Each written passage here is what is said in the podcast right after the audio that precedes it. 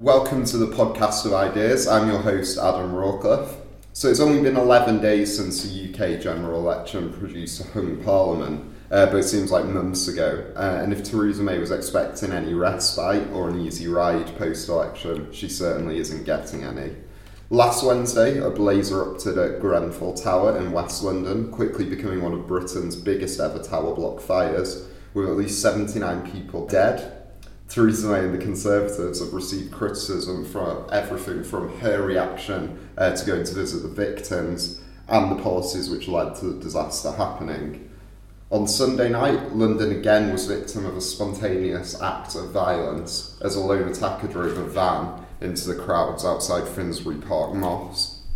With the death toll still uncertain, many are calling this a terror attack no different to those of Westminster, Manchester, and London Bridge and with still no formal deal agreed with, between the DUP and the Conservatives, and Brexit negotiations beginning in earnest yesterday under David Davis, Davis's stewardship, uh, there at least seems an atmosphere of uncertainty in the air. Uh, to discuss all this and more, uh, I'm joined by Geoff Kidder, Director of Membership and Events at the Institute of Ideas, Alastair Donald, Associate Director of the Institute of Ideas, uh, and also joining us as a special guest all the way from Liverpool, Pauline Hadaway, uh, who's researching regeneration uh, practices at the University of Manchester and is also co-founder of the Liverpool Salon. So, uh, a lot has happened since the general election. Uh, I think everyone's still trying to find the lay of the land a little bit. People are saying there's turmoil in the air. There's certainly a lot of uncertainty. How do you think, uh, generally, overview, we should view the events of the last sort of week and a half? Geoff, would you like to kick us off? Well, I would just say, as an overview, I wouldn't say it was turmoil, but it, the context is important for understanding all the events we are going to be talking about and which are happening. So we have a weak government uh, where Theresa May didn't get the mandate she was looking for in the election, and even though still a functioning government, led by the Conservative Party. They're still trying to cobble together a deal with the Democratic Unionist Party.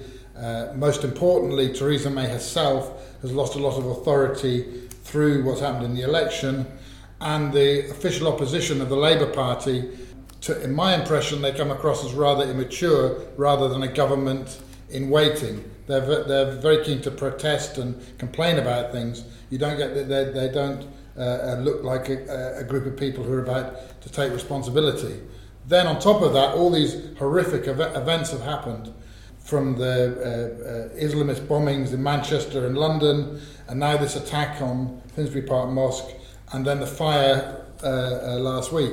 And these are all events which are important to explain and to understand and draw lessons from but uh, to me, many people are looking for a deeper, broader meaning in a lot of the things that are happening, which often in, the, these secular times, and to me, often that meaning is just isn't there. What we have to do is stand back and try and understand, uh, uh, uh in almost in a calculated fashion, what's happened, what lessons are to be learned uh, uh, going forward.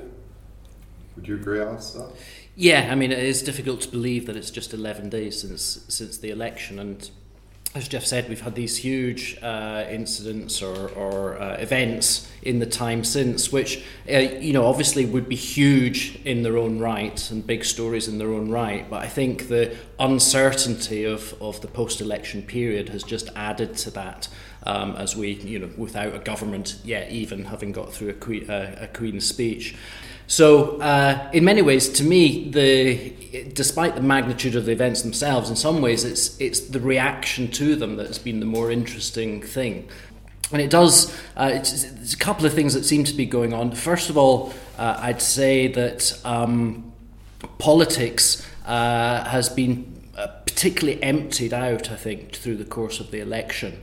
Uh, and in the time since, which seems a strange thing to say in a way, but um, even for all the imagery that's associated with the Labour Party and what they're doing, there doesn't seem to be a lot of content in terms of the politics there to me. And it does seem to me that we're in a moment where it's the politics of values that have particularly come to the fore in the time since. There was a really interesting editor uh, article in The Economist just after the election, which was uh, basically asserting that. Uh, the culture wars have arrived in Britain, and that's the impact of the election. And there does seem to be a sense of how that's playing out in the last uh, period, with all of these incidents, to, incidents to some extent, uh, the reaction being shaped by the, the values of the particular uh, participants within the debate. Yeah, that's a really, really interesting point. Uh, Pauline. Yeah, I'd, I'd like to I, I follow on from that. I think that's right. I mean, the, the, this, it felt very strange after an election where there just didn't seem to be any real substantial political discussion. That almost the very next day after the election, the newspapers were just full of um, stories and questions and articles and commentary first of all about Brexit, which just hadn't been properly mm. discussed um, or argued about during the election. And then, yeah, as all these um, very disturbing um, and upsetting events have unfolded, there is a sort of rushing in to try and, you know, um, stake your claim. Um, and the, the public, I feel, you know, as the public, as a member of the public and as a voter, I feel absolutely sidelined by this. I feel as though we're being kind of just railroaded out.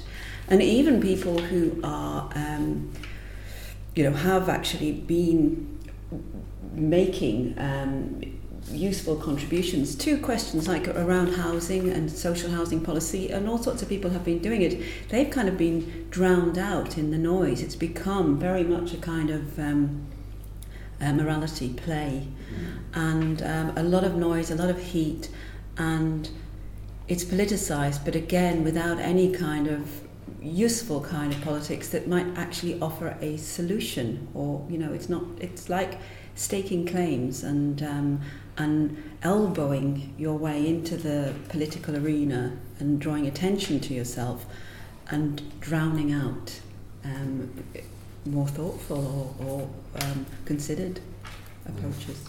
I think that's a really interesting point to make. It chimes in something Geoff was actually speaking to me about earlier that not many people are looking at the broad overview. They're using these sort of initial news stories to state their broader objective of their claim. So I think that's really good context to set. Uh, so moving on to Grenfell, Alastair, maybe you can pick us up, uh, this up as our resident urban planning uh, expert. Uh, but there's been a lot of talk around cladding uh, in the Grenfell disaster. It seems mainly the cladding which was applied to the building, uh, for whatever reason, are partly to blame for the fact that the fire got out of hand. do you think this is the, the sole source of the blame, that who applied the cladding, the policies? Uh, do you think it was victimising the poor for aesthetic purposes, for richer people? Or do you think it's uh, the environmentalists' fault? Um, well, we've seen almost the overnight birth of what seems like a million experts on cladding and sprinkler systems and all the rest of the sort of technical details that are in the frame just now in terms of the discussion. I mean, maybe one useful thing that this podcast could do is not add to the speculation, actually, mm. uh, in, in many ways, because I, I, I think we do need to wait until someone, a technical expert, actually looks mm. properly at, at uh, how this fire has come about and how it spread. I mean, just in general terms, I mean, I, I think um, on the cladding and the sprinkler system, I mean, these these things cannot be viewed in isolation. Uh, you you specify a cladding with all sorts of constraints around it. Uh, one of them being monetary, actually, and unless we're saying that money should never be a consideration, then that's uh, always going to be the case. Uh, and a, a, cladding is specified in in the context of um, not only technically how it's fixed, but the kind of partitions that are uh, uh, stipulated in, in terms of st- stopping fire spread and uh, lots of other considerations. So it's it is possible to have uh, devise a fire system where, uh, for example, you you say to people to stay in flats um, if you have a particular building specification that caters for that. Now, uh, that may or may may not have been properly done in this instance. We don't know, but I, I, I don't think we can speculate, and it's illegitimate to say that it was the wrong cladding or there should have been sprinklers without considering the wider context. So I just I'd, I'd almost refrain from uh, uh, taking a position on that. Uh, something certainly, certainly, which has emerged, has been a lot of criticism towards May when she went to visit the victims. Uh, she was said to show a lack of empathy, uh, to like she basically couldn't even communicate with another human being. She was very robotic. Whilst on the other hand, Corbyn received great plaudits for going around hugging the victims, act, acting very sympathetic, uh, sympathetic uh, and showing emotion. Uh, do you think this is a good indicator of how good our politicians are at serving us and our needs? Do you think they have to be empathetic and emotional?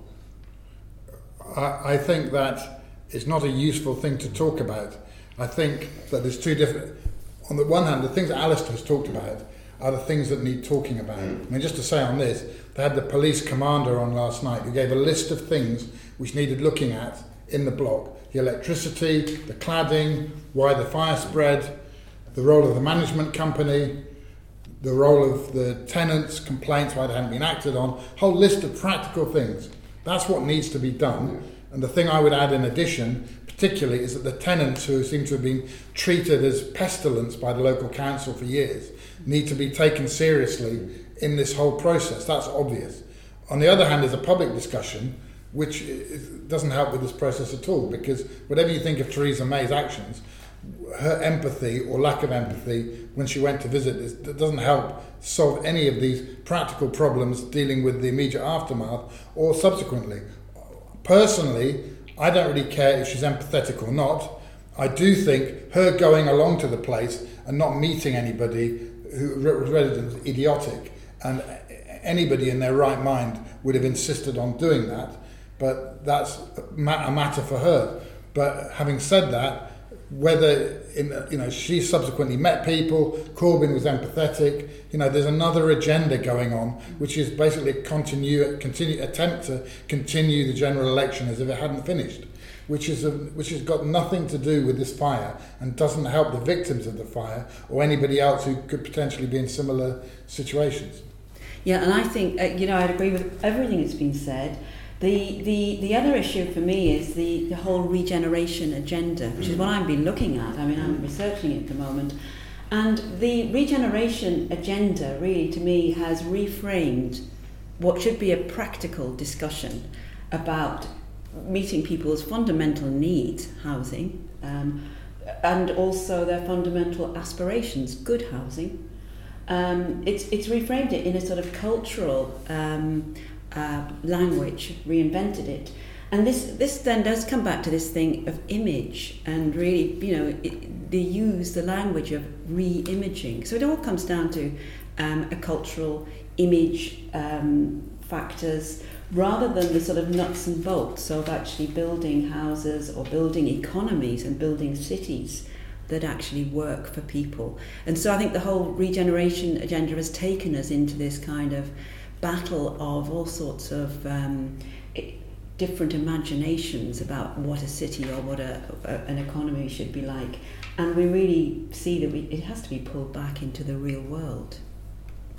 Yeah, I, I think, I mean, obviously the location of, of uh, the tower in the borough which uh, the Labour Party took in the general election, which has long been talked about in terms of its extremes of wealth and poverty, is particularly uh, significant in terms of the way that the, the, the whole thing has been discussed in the past week. I mean, I've been particularly struck by um, this, the idea that Corbyn's put forward and has been repeated by various other people of, of uh, going and occupying the empty homes of, of these rich people, which, first of all, I think is, is overclaimed for in terms of how many many of these homes are. But secondly, and more problematically, is a complete avoidance of the type of discussion that we need in terms of how we house people properly. Because uh, going and commandeering a, commandeering a few homes is not going to uh, resolve uh, the housing uh, problem. And it's striking in, in a way that in, in the way that Pauline's talked about about the, the way that it's it's the values, it's the these Tories, the uncaring, greedy, uh, dismissive of the needs of, of the people. The way the way that that's been talked about, it's like the problem only started in 2010, mm. but uh, you know the, the the problem dates way back before that, and if anything. Uh, I would say that the, the crux of the housing problem really became much more deeply rooted during the period of the new Labour government from 1997 onwards. Uh, they developed the urban renaissance agenda, which constrained uh, the way that we could build cities. We couldn't build outwards, we had to build upwards. They uh, put an environmental agenda to the fore, which um, while it's it's uh, not impossible to build environmentally efficient buildings uh, at the same time as building a lot of buildings, has in the way it's been presented had had the effect of constraining the number of houses uh, that have been built. And and I, I think the the prob- the housing problem is far more deep rooted in in uh, as a result of that period of new Labour government than probably anything that's that's uh, emerged since. Uh, so, moving on uh, to the Finsbury Park attack uh, on Sunday. To me, the most striking thing about the discourse around this so far has been people uh, trying to sort of claim the word terror in order to ascribe it to the attack. Is uh, being quite doggedly saying that we have to call this a terrorist attack, almost in, an inverse sort of way in the reaction to London Bridge when Theresa May actually came out and said this is Islamist terror. Uh, Geoff, do you think it's a terror attack akin to the same way as uh, Westminster or London Bridge or Manchester, uh, or is this something slightly different? I think it well, it's slightly different in in as much as the Islam, the Islamist attacks mm. in Manchester and London are part of a, of a of a pattern, even though they're not necessarily linked themselves. And this was somebody just going in, deciding to drive in, in into a mosque. That doesn't make it any less horrific, yes. or it might be in casualties, but it doesn't make it any less horrific as an event and a spectacle. The thing which they've all got in common, which you've alluded to, is the language and what you're the way you're supposed to talk mm. around these things. It's like the whole thing is like walking on eggshells. So you, the attacks in London Bridge, you've got to be wary about calling it Islamist in case it upsets people or it sets the wrong agenda or whatever. Now, this other one, you're supposed to call it terror, whatever. It's like there's a correct way of talking about things. To me, the important thing is people should be able to talk openly whatever language they use, and I wouldn't necessarily use terrorism for the Finsbury Park one, but people need to talk openly about all these events and put it all on the table. That's the, we need a wide open discussion, which maybe will offend some people, but it's much better that we have a broad discussion of people who've got all kinds of different views on this, many of whom we will find offensive, and have a proper debate than restrict the debate to this very narrow terrain where everybody has to talk the right language mm. and all these other people feel totally alienated from the debate and then maybe it doesn't have such good consequences. So I do think that the thing you've highlighted there in terms of the language of it mm. is very striking in relation to all these things and we should just talk about it however we want to talk about it, have a wide open discussion. Only through that can you begin hopefully to come through you know to move, move beyond it? But if, you, if people don't feel they can talk openly about it everything's pushed under the surface you, things you know you'll never solve these problems. Yeah do you think this plays into this idea of politics of value as well? This idea that our language is so loaded with meaning? I think so. I mean the, the you know a word like terrorist has always been I mean loaded in a sense mm. that um, you people would by using that word, obviously, um, it, it suggests where you stand on a particular issue. It's a pejorative word. It's not a positive word. It's not like rebel or freedom fighter. So there's clearly that's always been the case. I think what's different today is the weight that is put on this, however, and I think that does come from a kind of. I certainly come across it in the academic field where there's a huge um, emphasis placed on discourse and critical discourse um, and an idea that somehow words and um, symbols are more important because um, they're kind of insidious and also they reinforce structures of power and so on. This is a very strong idea in the academy where um, you know, social reality is, almost takes a back seat, but it's a constructed kind of reality of words and symbols.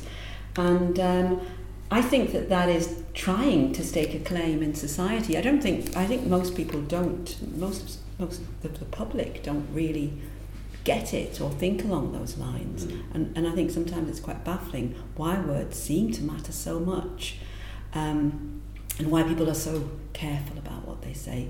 Um, and so I think this huge emphasis on on narratives and discourse again is a kind of retreat just from reality. into a sort of academic, academitizing everything really, rather than trying to solve things.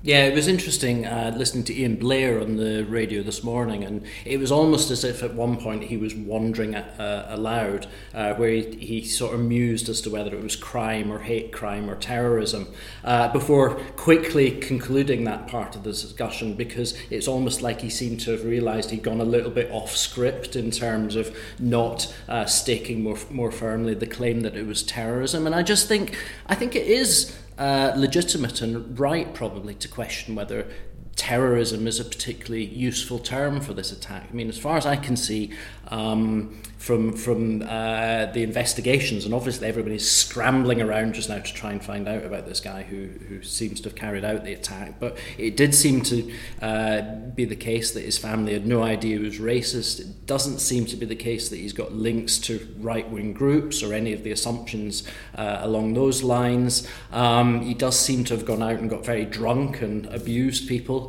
uh, before he made his way up to London. So the the kind of premeditated terror uh, that we associate, I think, with terrorism, uh, I think it's legitimate to at least raise the question as to whether this this fits that, and that's what made even more bizarre Theresa May's uh, almost unseemly scramble to declare that it was terrorism yesterday. She kind of marched up there, and it was almost like she's now very much in reactive mode to the troubles that she's experienced over the last ten days, where she's been castigated for not uh, reacting uh, more quickly and kind of getting with the flow of the kind of values discussion. So there's, you can see that um, this discussion just now around values is, is, is really problematic because once again, what the outcome is likely to be is probably uh, to undermine uh, attempts to actually have a reasonable uh, discussion about it. And I thought, just finally, it was, it was, there's an interesting um, article in The Guardian uh, yesterday or this morning, perhaps uh, by Sadiq Khan, where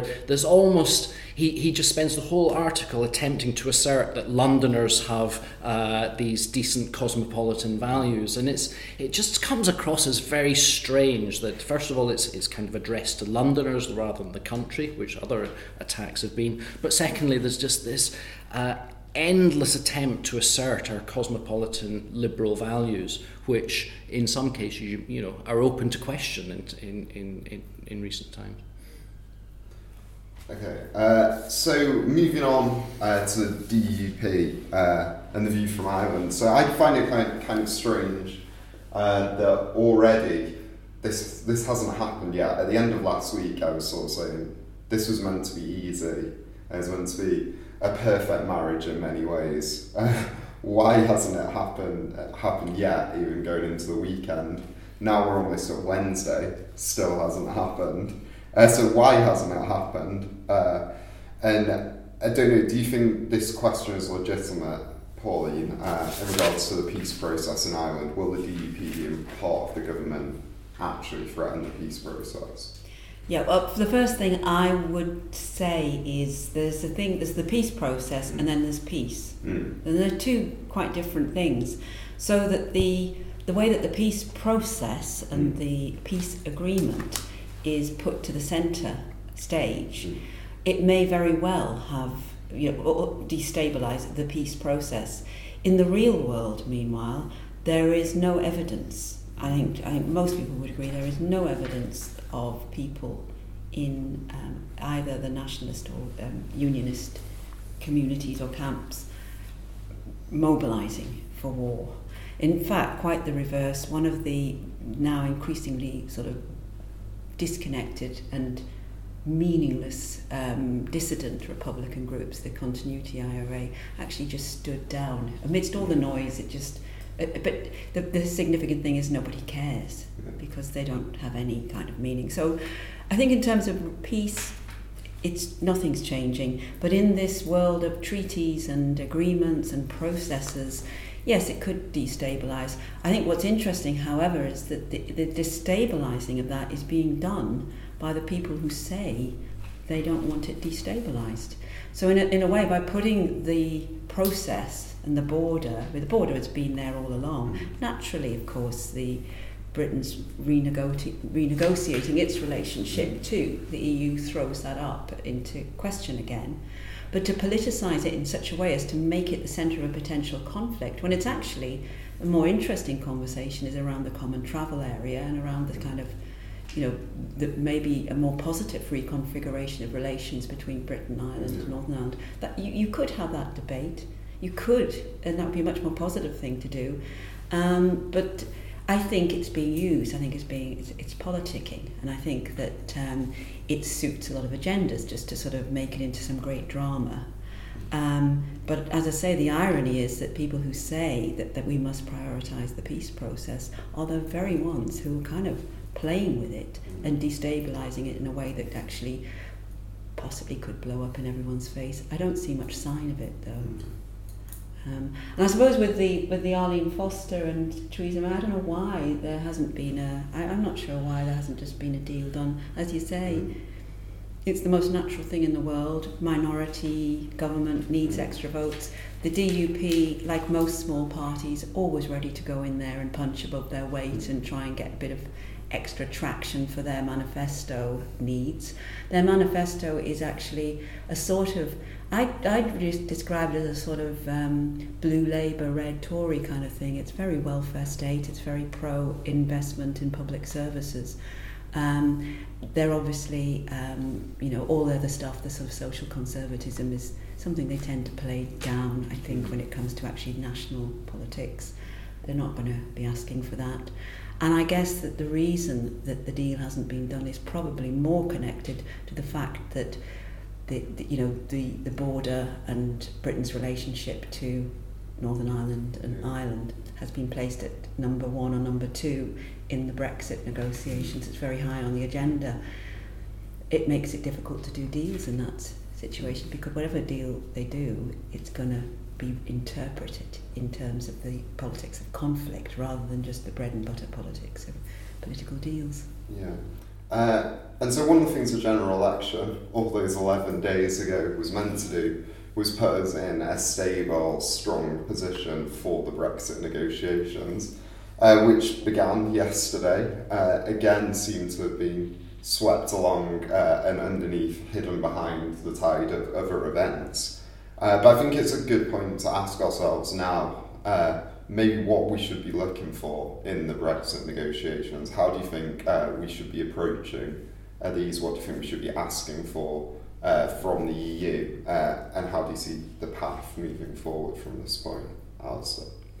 Um, well, I suppose the, the starting point for me really is is um, that we need to achieve Brexit.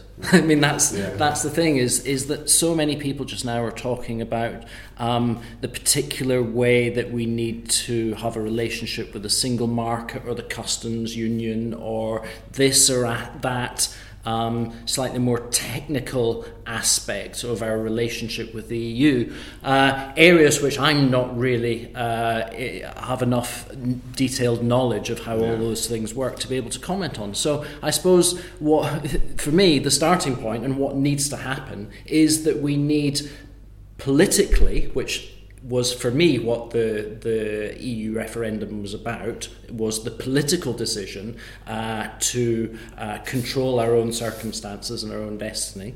Um, how how is it that we can achieve that while having the best possible relationship to do all the other economic uh, and trading stuff that we obviously need to do, in which there's all sorts of different treaties uh, within Europe and worldwide that govern how that needs to operate. So that, that's not, but the, the technical aspects of and details of how that resolves itself is not the priority. It's what follows uh, from the political priority of Brexit. Yeah. I think that the important look, there's negotiations going on in Brussels or Strasbourg or wherever they are on any particular day, um, and they will continue. The important thing uh, really will be what's decided here in the UK and, and the, a lack of clarity after the election. Mm. And so whether the government and, and the people who are in favour of uh, a kind of a, a Brexit, uh, a meaningful Brexit, uh, still have the authority and, and can uh, see that through. And I think that's really uh, what will be decided over the coming months both within the Labour Party, which fought the election, which said they were formally supported Brexit, but now it's obvious that many of their MPs don't and won't support it. So there's things there to be sorted out. There's divisions within the Conservative Party. So I think it's the job of the the uh, populace of the UK, uh, particularly if you're in favour of Brexit, to keep a close eye on it and to check that what you want to happen w- will happen because that's what will determine how much pressure the EU people are put under. Even if you only see yesterday when they're negotiating over the order of negotiations, you already have sections of the British press which are against Brexit who are almost taking the side of the EU in, in the kind of uh, uh, in, in the way they're reporting what happened on the first day. I don't actually know the results of what happened on the first day, but it would seem fairly banal and they're using it to bash the British Brexit team so you can see uh, w- what side they're on. And so uh, I think a lot of those things will be determined by, uh, uh, by events closer to home and how much pressure the government and uh, uh, feels under to make sure that the a, a Brexit deal, a proper Brexit deal, is done at the end of the end of the process. Yeah, um, I, I, I, agree with, with, with all of that. I think as well that um, the way this is being approached, and uh, you know, I said earlier on about the way that the election's over, so suddenly everyone's negotiating Brexit and talking about it again after it's been kind of off the table. I think it's a real mistake because for me, what I think is worth fighting for are the, the real relationships between real people in, in Britain and in other um, EU member states. Going back to Ireland, the common travel area is a really important thing, and it's, a, it's, it's based on real relationships between families and friends and real people who travel between the different parts of Ireland and Britain.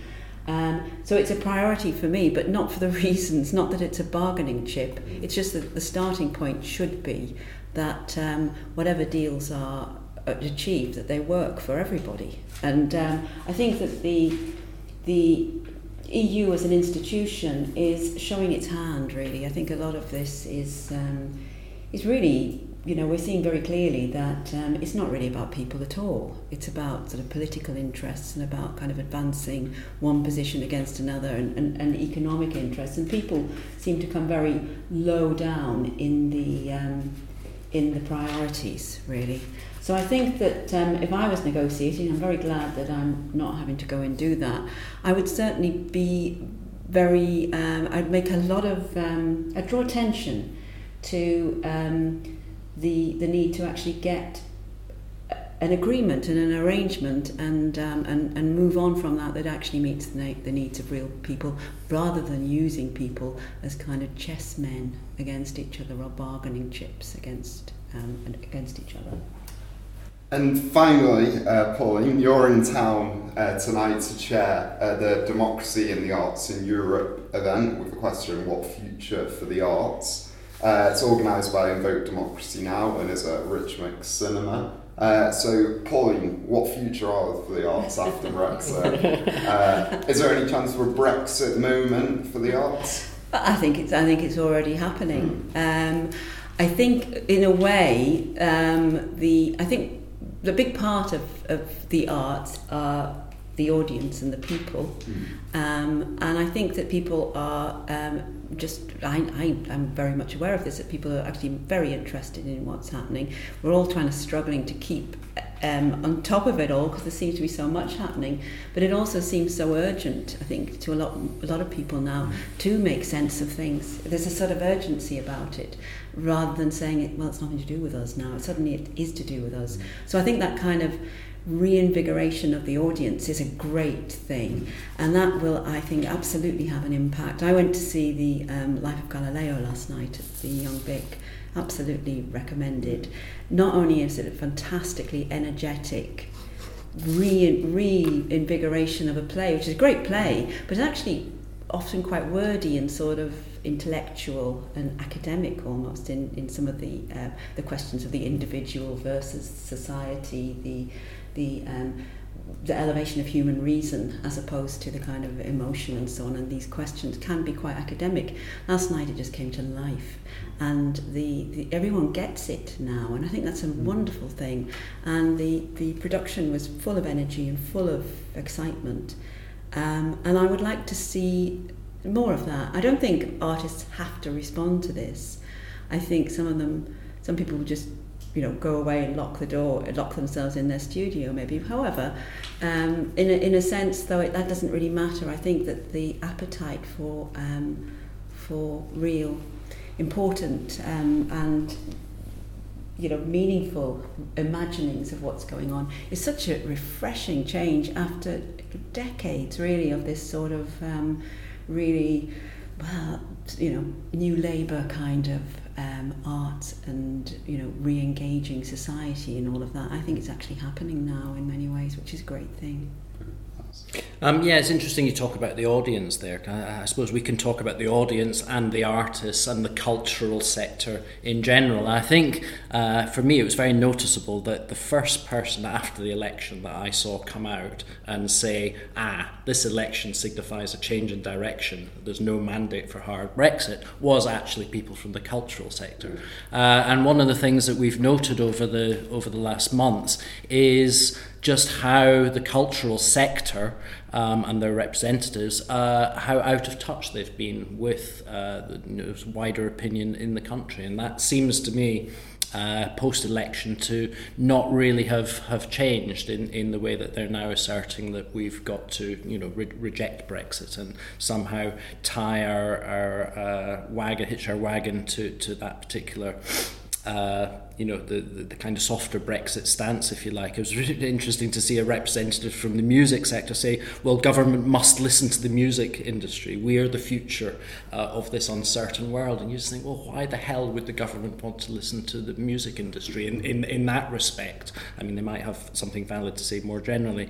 So I, I just think that um, may, maybe it is the case that artists themselves and audiences need to assert themselves a little bit more and kind of break free of that uh, officialdom within the arts and cultural sector who are uh, ultimately actually the, the kind, one of the most conservative forces just now I think. That's that's one of the interesting uh, issues just now is is that uh, people that you, we've often thought of as the kind of radical people that are out there a little bit are proving themselves to be one of the most conservative uh, uh, groups around just now. And it would be good uh, to see who is who is around that can inject a bit of kind of radical energy and imagination into the arts in whatever form or interest that particular you know that might take.